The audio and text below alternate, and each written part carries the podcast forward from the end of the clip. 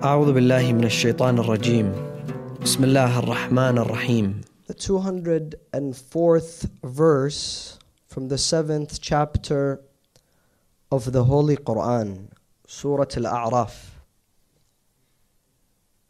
is one which speaks of the etiquettes of reading, reciting, and listening to the Holy Quran.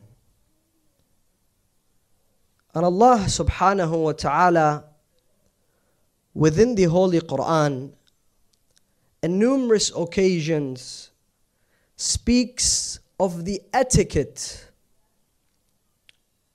of having to deal with the Quran, whether it's reciting the Quran, whether it's reading the Quran within our salah, whether it's carrying the Quran, whether it's listening to the Quran, the position of the Quran, how the Quran was revealed, when was it revealed. Allah subhanahu wa ta'ala speaks of the details of the Quran within this holy book, the last divine message sent onto the heart of Muhammad ibn Abdullah. Amongst the ayat within the Quran that speak of the etiquette of listening to the Quran and reading the Quran is the 204th ayah of the 7th chapter, Surah Al A'raf. And of course, there are similar ayat to this verse that I began my lecture with that speak of other etiquettes when having to recite the Quran or read the Quran. For example, Allah says, لا يمسه إلا المطهرون. No one shall touch the Quran unless in a state of purity, a state of tahara. In another ayah, Allah subhanahu wa ta'ala says, فإذا قرأت القرآن فاستعذ بالله من الشيطان الرجيم. If you wished, you had the desire to read the Quran, then first and foremost seek refuge to Allah subhanahu wa ta'ala from the evilness of shaitan. This ayah speaks of when the Quran is being recited. And Allah says, فَإِذَا قُرِئَ الْقُرْآنِ If the Quran were to be recited, فَاسْتَمِعُوا لَهُ Then listen to it. وَأَنصِتُوا Pay attention to it. What is the result? لَعَلَّكُمْ تُرْحَمُونَ And this is exactly what Amir al-Mu'mineen ومولى الموحدين Ali ibn Abi Talib alludes to when speaking of the qualities of the muttaqeen, the righteous, and the sermon that I just read on to you. One of his companions by the name of Hammam comes to him and he says, Ya Amir al Mu'mineen, Sifli al Muttaqeen. Ya Amir al Mu'mineen, tell me of the qualities of the Muttaqeen, the righteous, the pious. Then he says, No, Ya Amir al Mu'mineen, I don't want a brief explanation. Sifli al Muttaqeen ka'anni arahum. I want you to describe them to me as if I'm seeing them in front of my eyes. So Amir al Mu'mineen begins to describe the muttaqeen until he reaches this segment, their relationship with the Quran. Indeed, one of the greatest qualities of a muttaqi and a mu'min is the one who has a special love, a special relationship with the Quran. Amongst the relationships is what?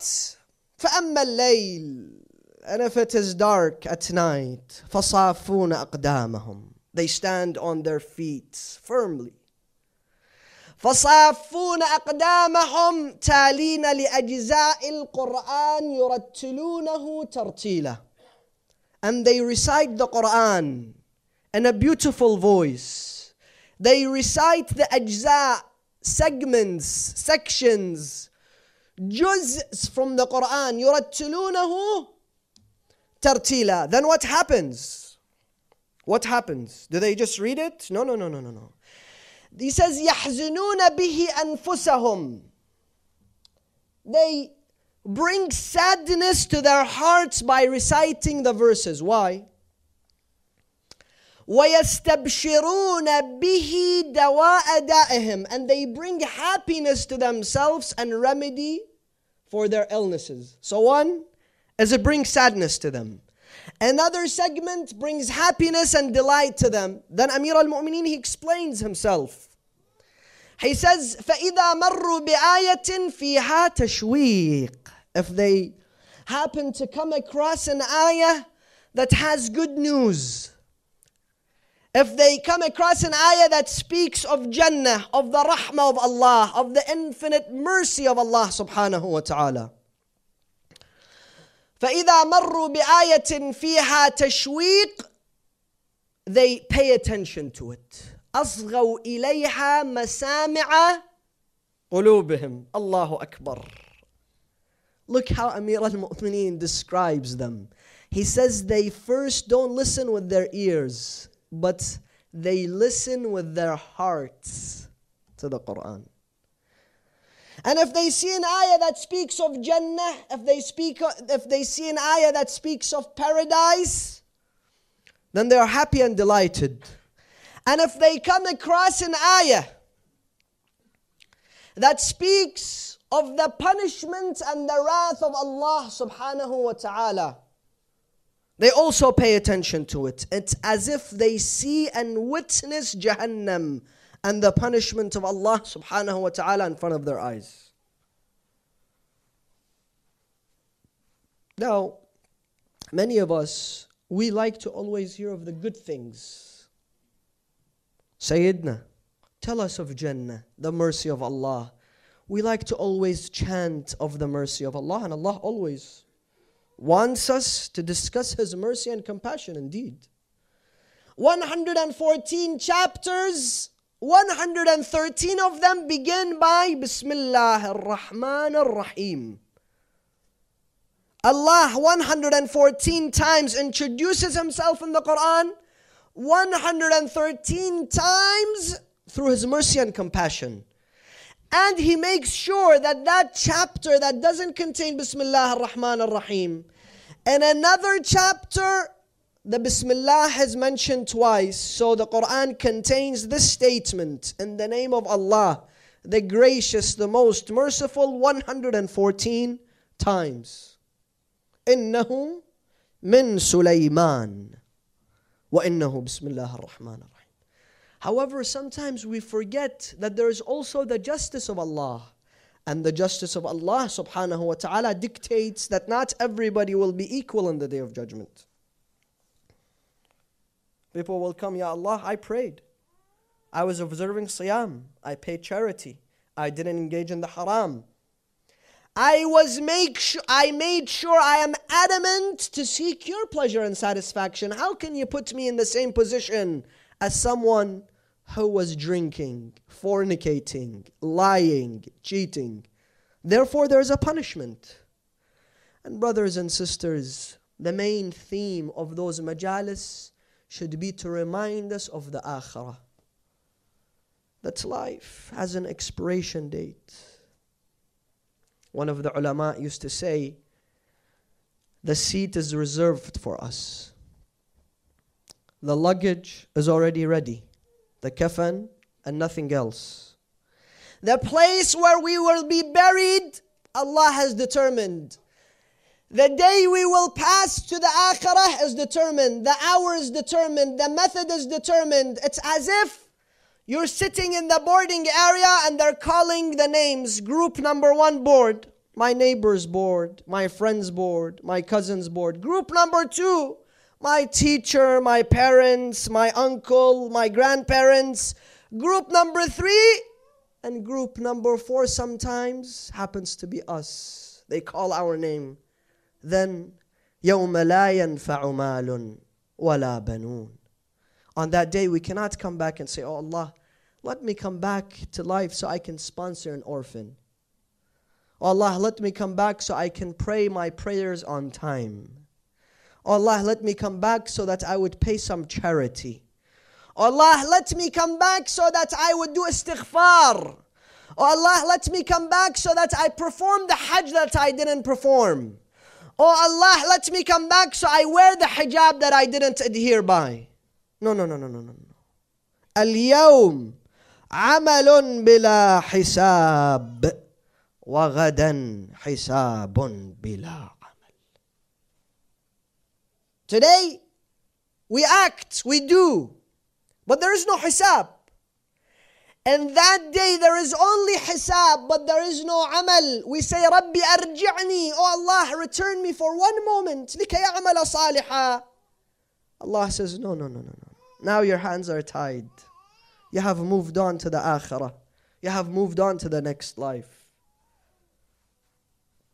Therefore, Amir al-Mu'mineen describes the muttaqeen as those individuals who recite the Quran at night. Why at night? It's because there is no one there. We can have a special relationship with Allah.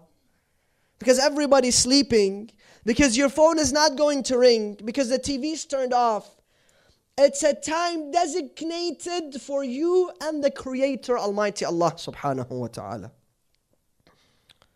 They have this relationship, and when they read the Quran, they don't just pass by the verses. No, no, no, no, no. They pay attention to the verses, and it's as if they can see them in front of their eyes. Brothers, sisters, we have a long way to go when it comes to our relationship with the Quran. And I have said this once, twice, and I'm going to keep repeating myself until we see results. We have many Husayniyat all across the world, many masajid all across the world, many seminaries, houses all across the world. But how many Darul Qur'ans do we have?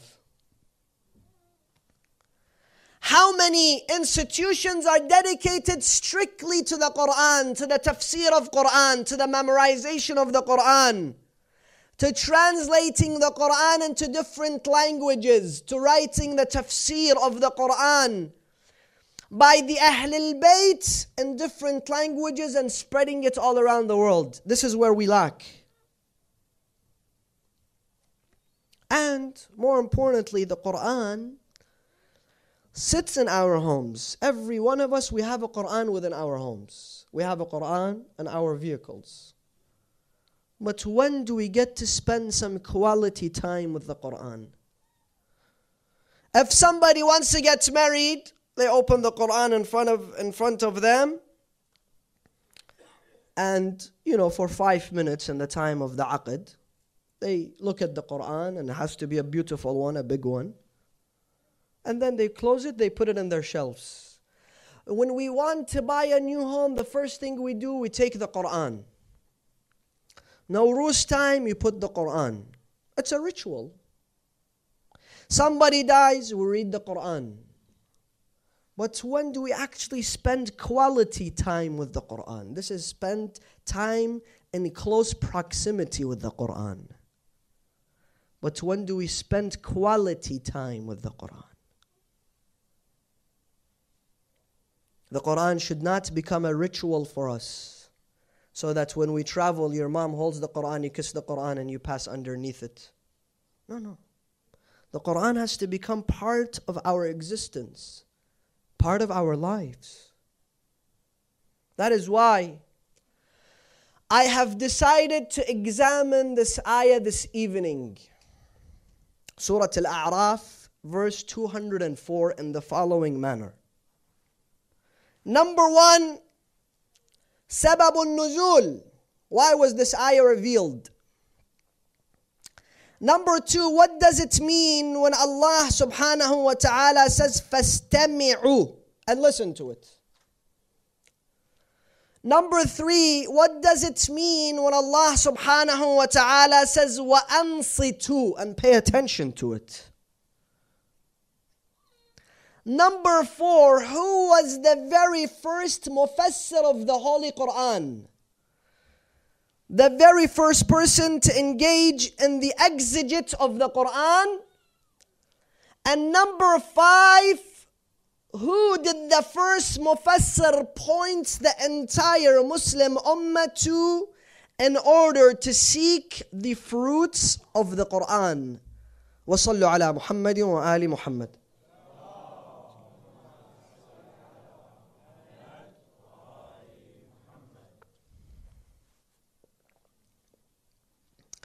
Allah subhanahu wa ta'ala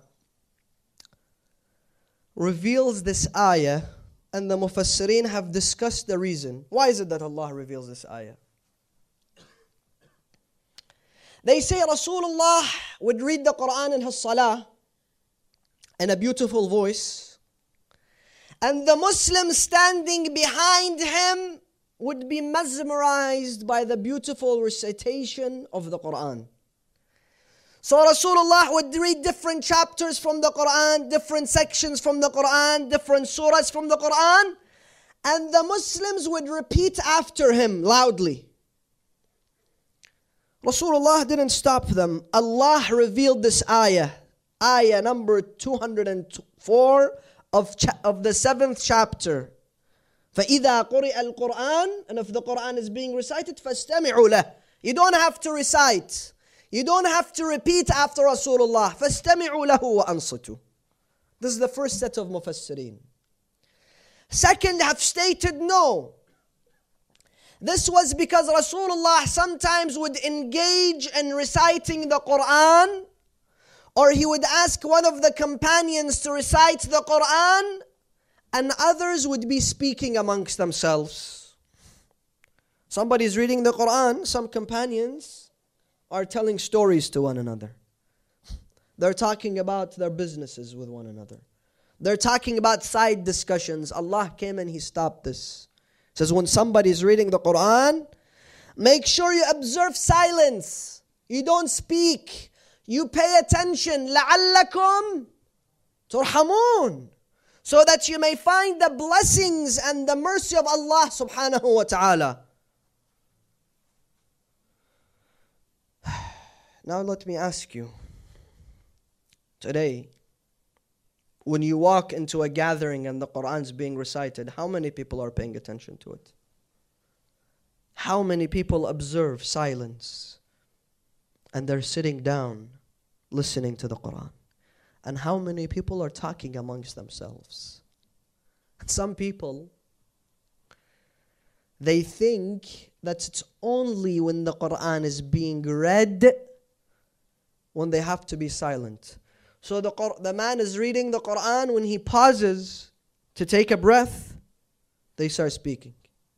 As soon as he starts reading again, they pay attention.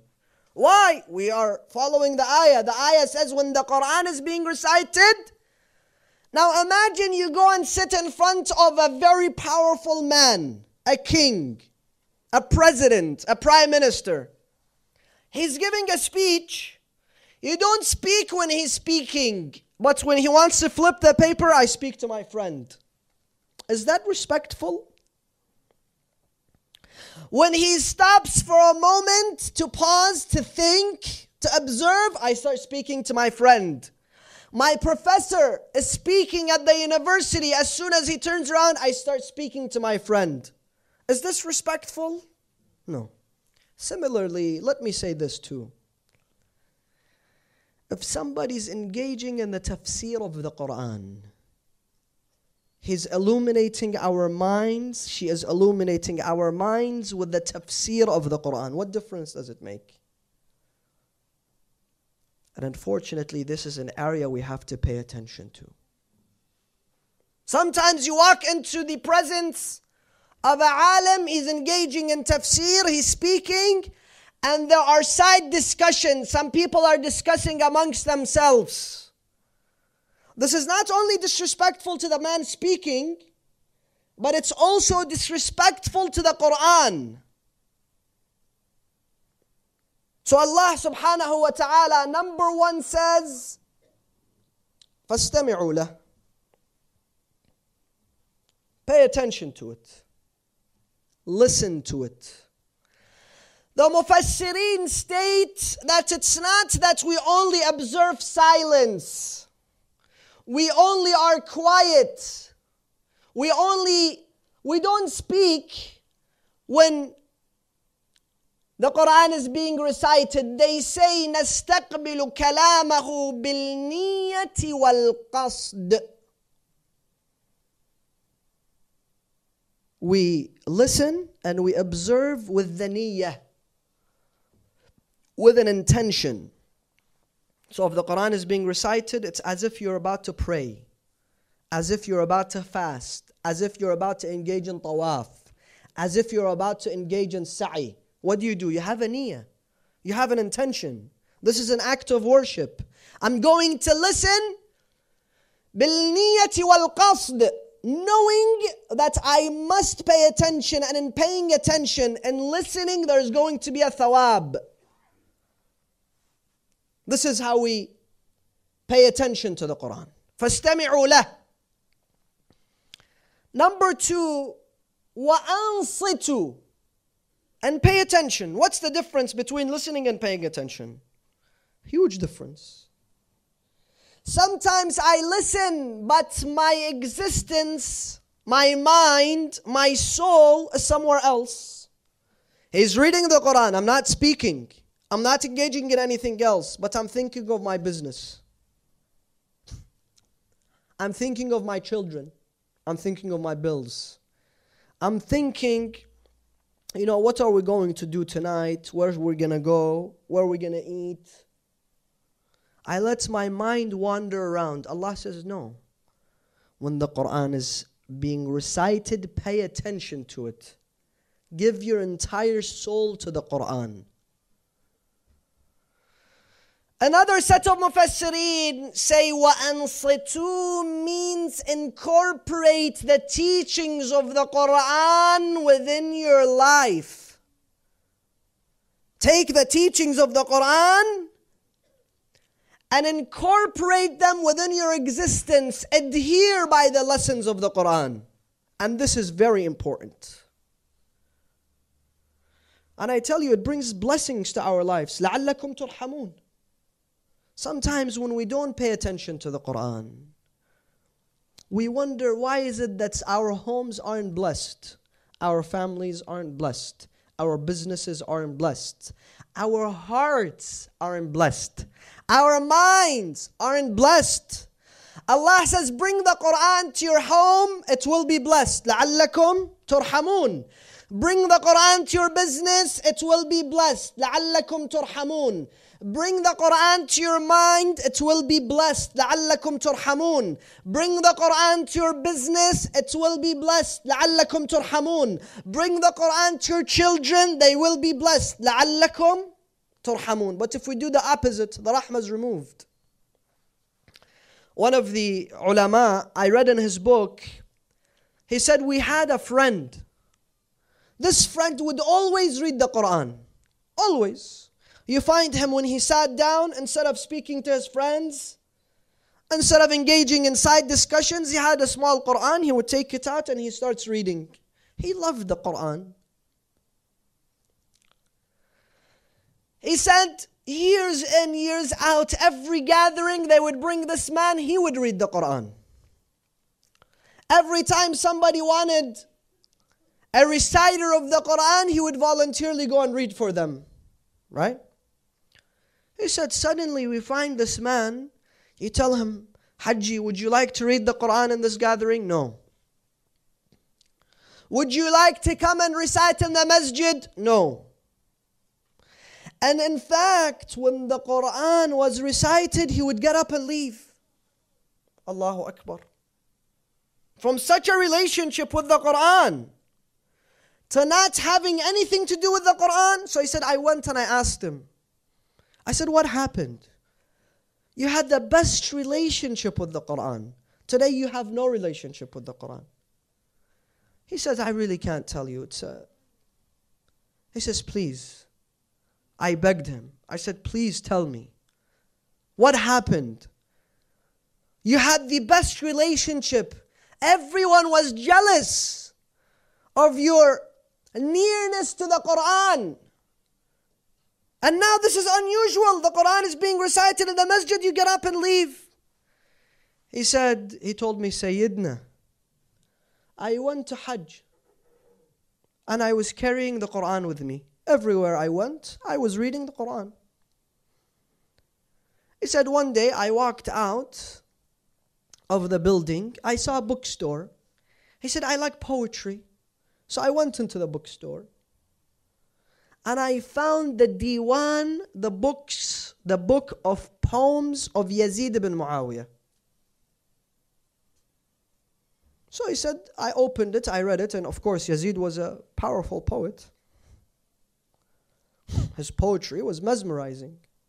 So he says, I read it, I liked it. I said to him, I want the book.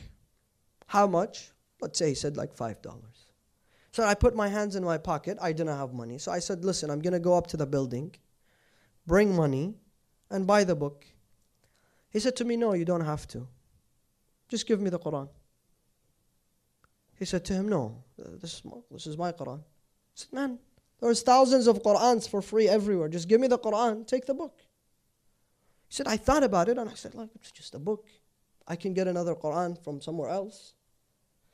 So I gave the Quran and I took the Diwan. He said, From that day, I cannot even stand listening to the Quran. He said, From that day, I look at the verses of the Quran and it's as if they're telling me, Don't look at me. Don't read me. Don't recite me. Why? Because the Quran has its own respect and dignity and honor. It's not just a book. If you have the Quran, it's the words of Allah being spoken to you. We ought to give it the utmost respect. وأنصتوا Let's incorporate the Quran within our lives لعلكم ترحمون so that we find mercy in our lives. some people, brothers and sisters, when they want to find a job, they go to their parents, they go to their friends, they go to their counselors, they go to advisors, then they make a decision shall I take this job or shall I not? They want to look for a spouse, find a husband, find a wife. He goes to his parents, to his cousins, to his, you know, friends. Matching websites, what is it called? Matrimonial websites. I want to look for a business. I go and I search everywhere. And I ask and I look for the best business. I seek the counsel of 10, 20 different people. But when it comes to seeking a spouse, when it comes to the upbringing of our children, when it comes to what we wear, our friends, our lifestyles, we never seek the counsel of the Quran. While the first place we should go to is the Quran. Why? Because Amir al-Mu'mineen salawatullahi alayhi says, وَهْوَ الْحَادِيُ الَّذِي لَا يَضِلُّ He is the guide that never takes you astray. It never lies to you. You have many friends, sometimes they may give you the wrong advice. And sometimes you have some good friends who don't lie. And we all, all of us have friends that lie. But this friend, he never lies. It's a navigation system. You tell it what you want, and it takes you directly to your destination. Those are the words of Amir al. وَأَنصِتُوا We pay attention to it. لَعَلَّكُمْ تُرْحَمُونَ Last year, I spoke of the five methodologies of tafsir during the first 10 nights of Muharram. And you can go and look at what we discussed. As in, so we have some of us who do the tafsir of the Quran with the Quran. We have others who do the tafsir of the Quran with the hadith. We have others who do the tafsir of the Quran with history. We have others who do the tafsir of the Quran with science. We have others who do the tafsir of the Quran with their own opinion and ideology. Which tafsir is the correct one? What are the different types of tafsir? When did we engage in having accumulated tafsir in the Muslim libraries? We discussed this. This year, I would like to discuss another aspect of tafsir. Why? Because this ayah of Surah Al A'raf discusses the etiquette of listening to the Quran, reciting the Quran. But if we want the greatest fruits of the Quran, we must look for the tafsir of the Quran, the hidden treasures in the Quran, the meanings of the Quran, the exegete of the Quran. And one of the greatest questions, most important and vital questions, is that when did Muslims begin tafsir? Was it 10 years, 20 years, 50 years, 100 years after the Quran was revealed that the Muslims said, Look, the Quran isn't just what you read, there is more to it. And then they began to do the tafsir of the Quran. When did tafsir begin?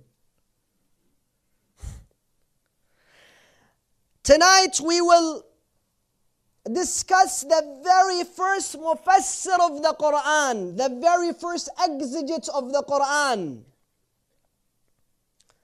And that was no one besides Sayyidina wa Mawlana Rasulullah sallallahu alayhi wa alihi wa sallam.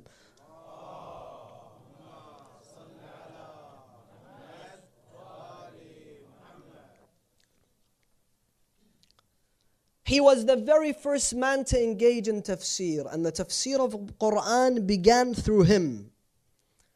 Scholars believe that we have 205 ahadith from Rasulullah that discuss the tafsir of the Holy Quran. And tonight we don't have time to discuss what type of tafsir did Rasulullah do. Briefly, I'll tell you for example, there is ayat in the Quran that remain incomplete without the tafsir of Rasulullah. أقيموا الصلاة وآتوا الزكاة. Establish salah and pay charity. Look in the Quran, the entire Quran. Find me how many rak'ah salat al-subh, how many rak'ah salat al-dhuhr, how many rak'ah asr, how many rak'ah asr, how many rak'ah maghrib, how many rak'ah isha. You can't. Allah says, pay charity, pay zakat. How do I pay charity? Find it in the Quran. So the very first job of the tafsir of Rasulullah was to complete the ayah. Second, was to explain the ayah. Allah subhanahu wa ta'ala says, As-sariq was-sariqah. The thief, whether it's a male or a female, if they steal, amputate their arms. Today you find in the Muslim country somebody steals a bag of chips. Rasulullah has had hadiths. He says number one criteria is that there shall be no poverty when this man steals. Tell me where today in Muslim countries there's no poverty. Number two, what he steals should be more significant than the price of the diya of his hand. Not a bag of chips. Number three, not the first time this poor man steals, you cut his hand.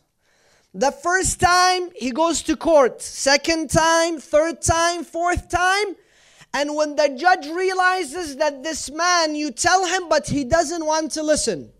More importantly, I believe this is the most important restriction is that this man, when he steals, whatever is being stolen is protected. He breaks in, he steals that which is hidden, and it creates a feeling of terrorism in the lives of people. What do I mean? I mean, people can't rest at night. They say this thief is out there. He's going to break in into our home. He's going to hurt us. And the judge has stopped him several times. He doesn't pay attention. This message is only completed through the hadith of Rasulullah sallallahu alayhi wa Not just we take any ayah and we, we say, okay, this ayah says amputate the hand of the thief, so we ayat that speak of Hajj, ayat that speak of charity, ayat that speak of jihad, ayat, every ayah, almost every act of worship needs the explanation of Rasulullah sallallahu alayhi wa sallam. Therefore, he was the very first mufassir of the Quran. Sometimes he would give the tafsir, and sometimes people would ask him. One day, an Arabi, an Arabian Bedouin man, he came to Rasulullah he said, Ya Rasulullah, I have a question. People said, Look at this guy. We wonder what he's going to ask. It seems like. So he says, Ya Rasulullah, Allah says that there shall be no harm in paradise. But yet he has trees in paradise that bring harm. Where did you find this? He read the Quran and he said, chapter 56, verse 28, وَأَصْحَابُ الْيَمِينِ مَا أَصْحَابُ الْيَمِينِ فِي سِدْرٍ مَخْضُودٍ Lote trees. They have spikes. Ya Rasulullah, how can there be trees in paradise with spikes? People are going to get hurt. Rasulullah said, look, this man, when he read the Quran, he paid attention. As much as his intellect allowed him, he observed. Then he, came, he comes to ask.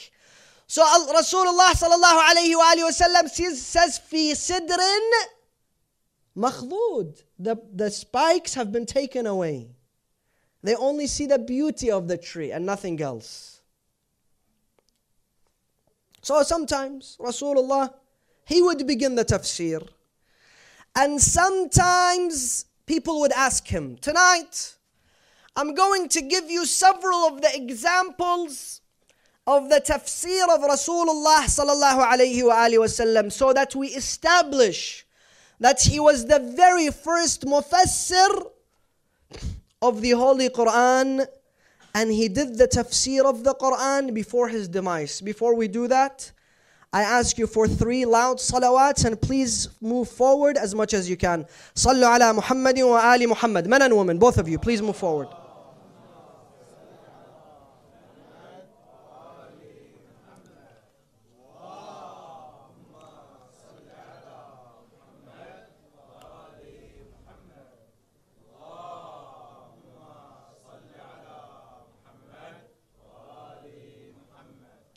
He says, ألا إني أوتيت القرآن ومثله معه.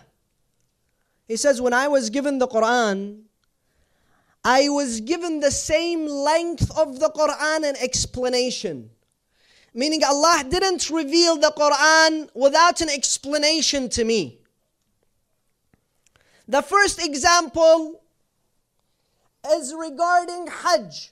When Allah subhanahu wa ta'ala in Surah Al Imran, chapter 5, verse 89, says, وَمَنْ كَفَرَ فَإِنَّ اللَّهَ غَنِيٌّ عَنِ الْعَالَمِينَ Whoever does not go to Hajj, Allah doesn't say he has abandoned Hajj. Allah says, وَمَنْ كَفَرَ Whoever doesn't go to Hajj, he has done kufr. فَإِنَّ اللَّهَ غَنِيٌّ عَنِ الْعَالَمِينَ So they came to him, Ya Rasulullah. A person who doesn't go to Hajj, why is he kafir? Rasulullah in response says, من تركه لا يخاف عقوبة ولا يرجو مثابة. Whoever leaves Hajj, neglects Hajj, he is not aware of the punishment. He's negligent of the punishment of Allah. He is not paying attention to the call of Allah that says once upon once in your life it is mandatory unto you to go to Hajj. And he's not looking for the thawab. This is the explanation that Rasulullah gave towards the ayah that speaks of Hajj Surah Al Imran. I don't have time to give my own thought onto the matter, but I'll say this once. One sentence, one statement, brothers, sisters. Don't say this year I have my business, this year I have my exams, this year I got married, next year I have this. If Hajj is mandated onto you, go.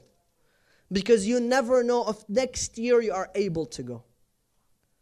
You don't know if five years from now you'll be fit enough to go to Hajj. You don't know if three years from now you will have the money and the ability to go to Hajj. We don't know. Today you might be a millionaire. A month from now you might be on welfare. Don't say, oh Allah, Sayyid, I have so much money that nothing can shake it up.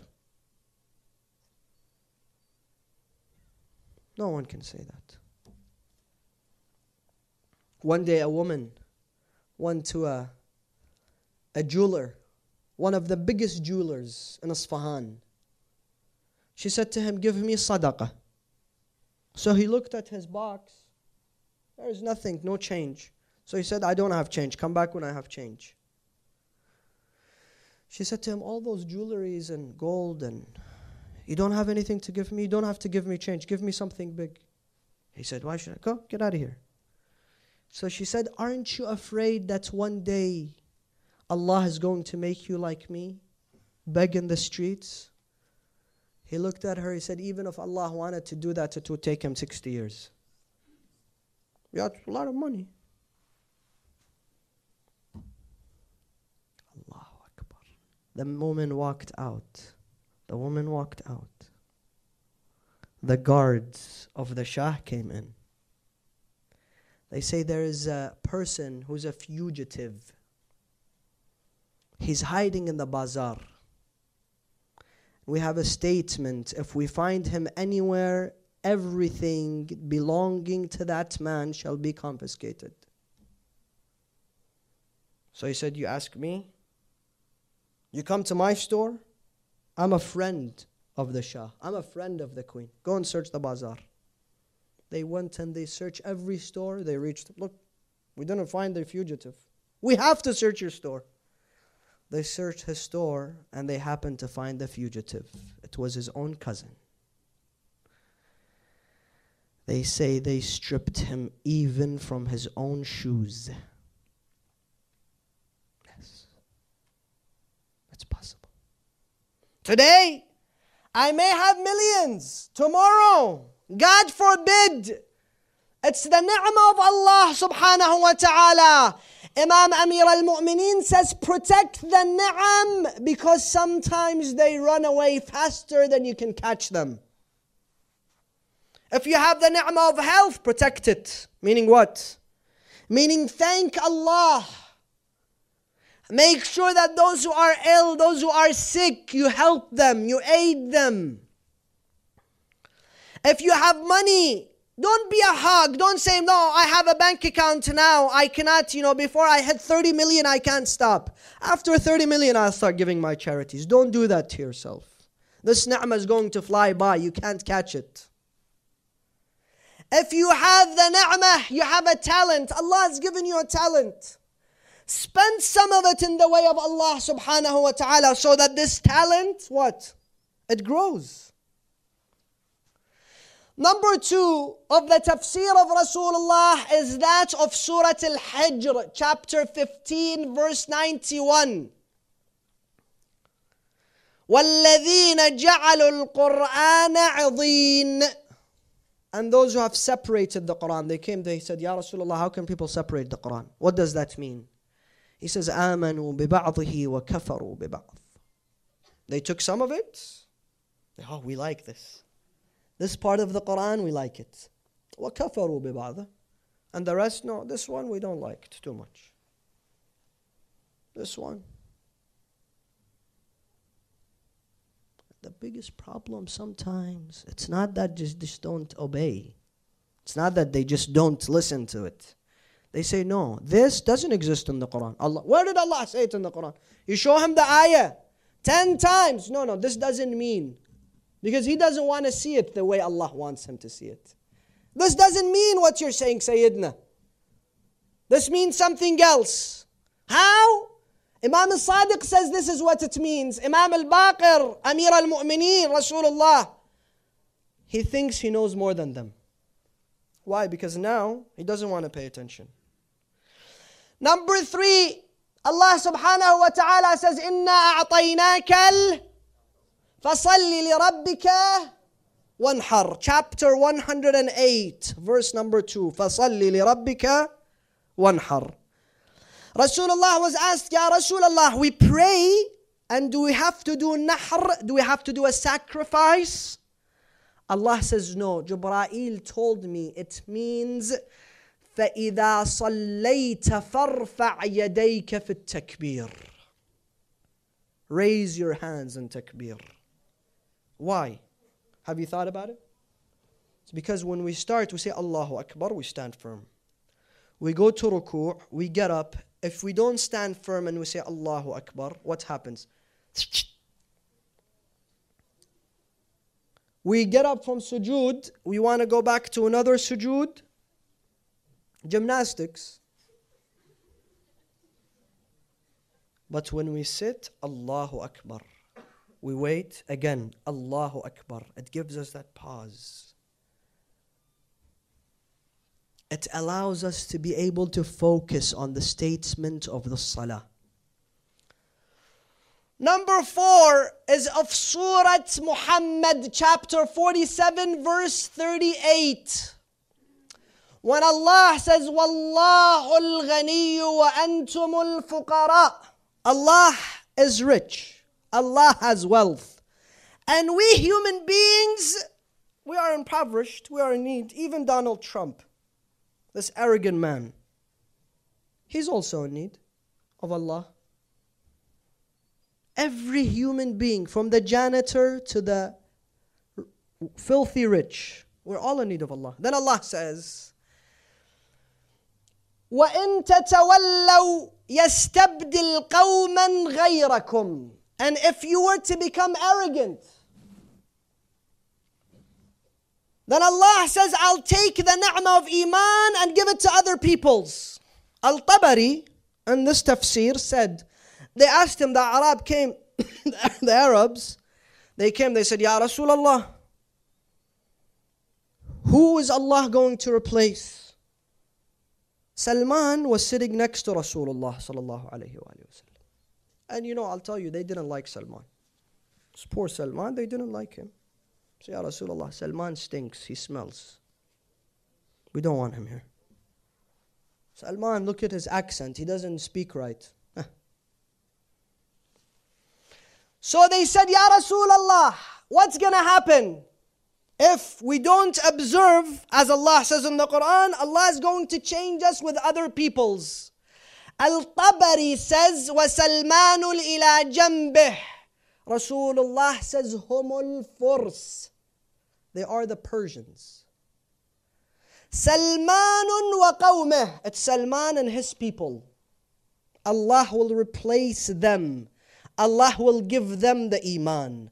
Allah will give them piety. Then Rasulullah says, Wallah, I swear that some of those men from his nation, meaning Persia, they will chase Iman and they will chase righteousness even it was even if it was in the seventh heaven والله إن قوما من الفرس a nation of Persia لو أن الدين تعلق بالثريا لنالوه رجال من الفرس If it was in the seventh heaven, they would chase it and they would take it. They couldn't see Rasulullah. He sees this Persian man all by himself around those Arab, and Rasulullah gives him such a statement. So, Rasulullah, brothers and sisters, he was the very first mufassir of the Quran. We have 205 hadiths from the legacy of Rasulullah discussing the tafsir. Now, what about the rest of the ayat? What about the rest of the tafsir of the Quran? He also stated in his tafsir. And this is the fifth area of our discussion. He said, علي مع الحق علي مع القرآن والقرآن مع علي لا يفترقا حتى يرد علي الحوض. You want the Quran? It's with Ali.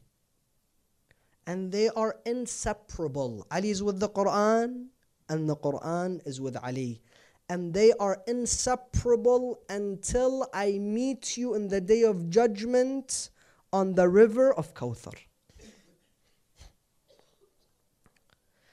Another hadith from Rasulullah sallallahu alayhi wa alihi wasallam says Ali a'lamu nasi bil kitabi was sunnah.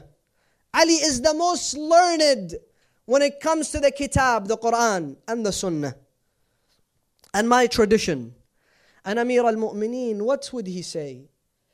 He would say, سلوني قبل أن تفقدوني سلوني عن القرآن فإني والله أعلم بها من ادعى علمه Ask me of the Quran. I am more learned of it than anyone else who claims to understand it. سلوني عن القرآن فأخبركم والله الذي نفسي بيده أخبركم فيما نزلت وأين نزلت I will tell you why it was descended, when it was descended. أمير المؤمنين salawatullahi wasalamuhu alayhi. After the demise of Rasulullah, sat and he wrote the Quran. Go read history. He sat and he wrote the Quran, cover to cover, word by word. And he wrote its tafsir, and he wrote its ta'wil, and he wrote when it was descended, why it was descended, whom is it speaking of. He wrote it And for six months he says, ما زلت مشغولا بكتابة القرآن بعد رسول الله. For six months. They say Amir al Mu'mineen did not wear his attire to leave the home for six months. Meaning he was always wearing the attire of what he would wear inside the home. For six months, he didn't leave his house. He didn't do anything. He wrote the Quran. After six months, فأخرجه إلى القوم. He took it out, he showed it to them. فنظروا فيه. Then they looked at it. They read what Amir al Mu'mineen has wrote, then he said, Ya Abul Hasan. They told him, Ya Abul Hasan, arji' return it. فإنا في غنى عنه. We don't need it. You don't need the Quran that Amir al Mu'mineen wrote, the tafsir of the Quran, the ta'wil of the Quran. So Amir al Mu'mineen, what did he tell them? Wallahi lan tarawh. Then you shall never see it again. And one of the signs of a ma'soom is that he carries that Quran that contains the tafsir and the ta'wil and the handwriting of Amir al Mu'mineen. And he carries the sword of Amir al Mu'mineen and he carries the amam of Rasulullah. This is the signs of the Imams. And today, where is that Quran? That Quran is with the man that we call on to him tomorrow morning in dua and nudbah. And we say to him, أين الطالب بدم المقتول. والسلام عليكم ورحمة الله.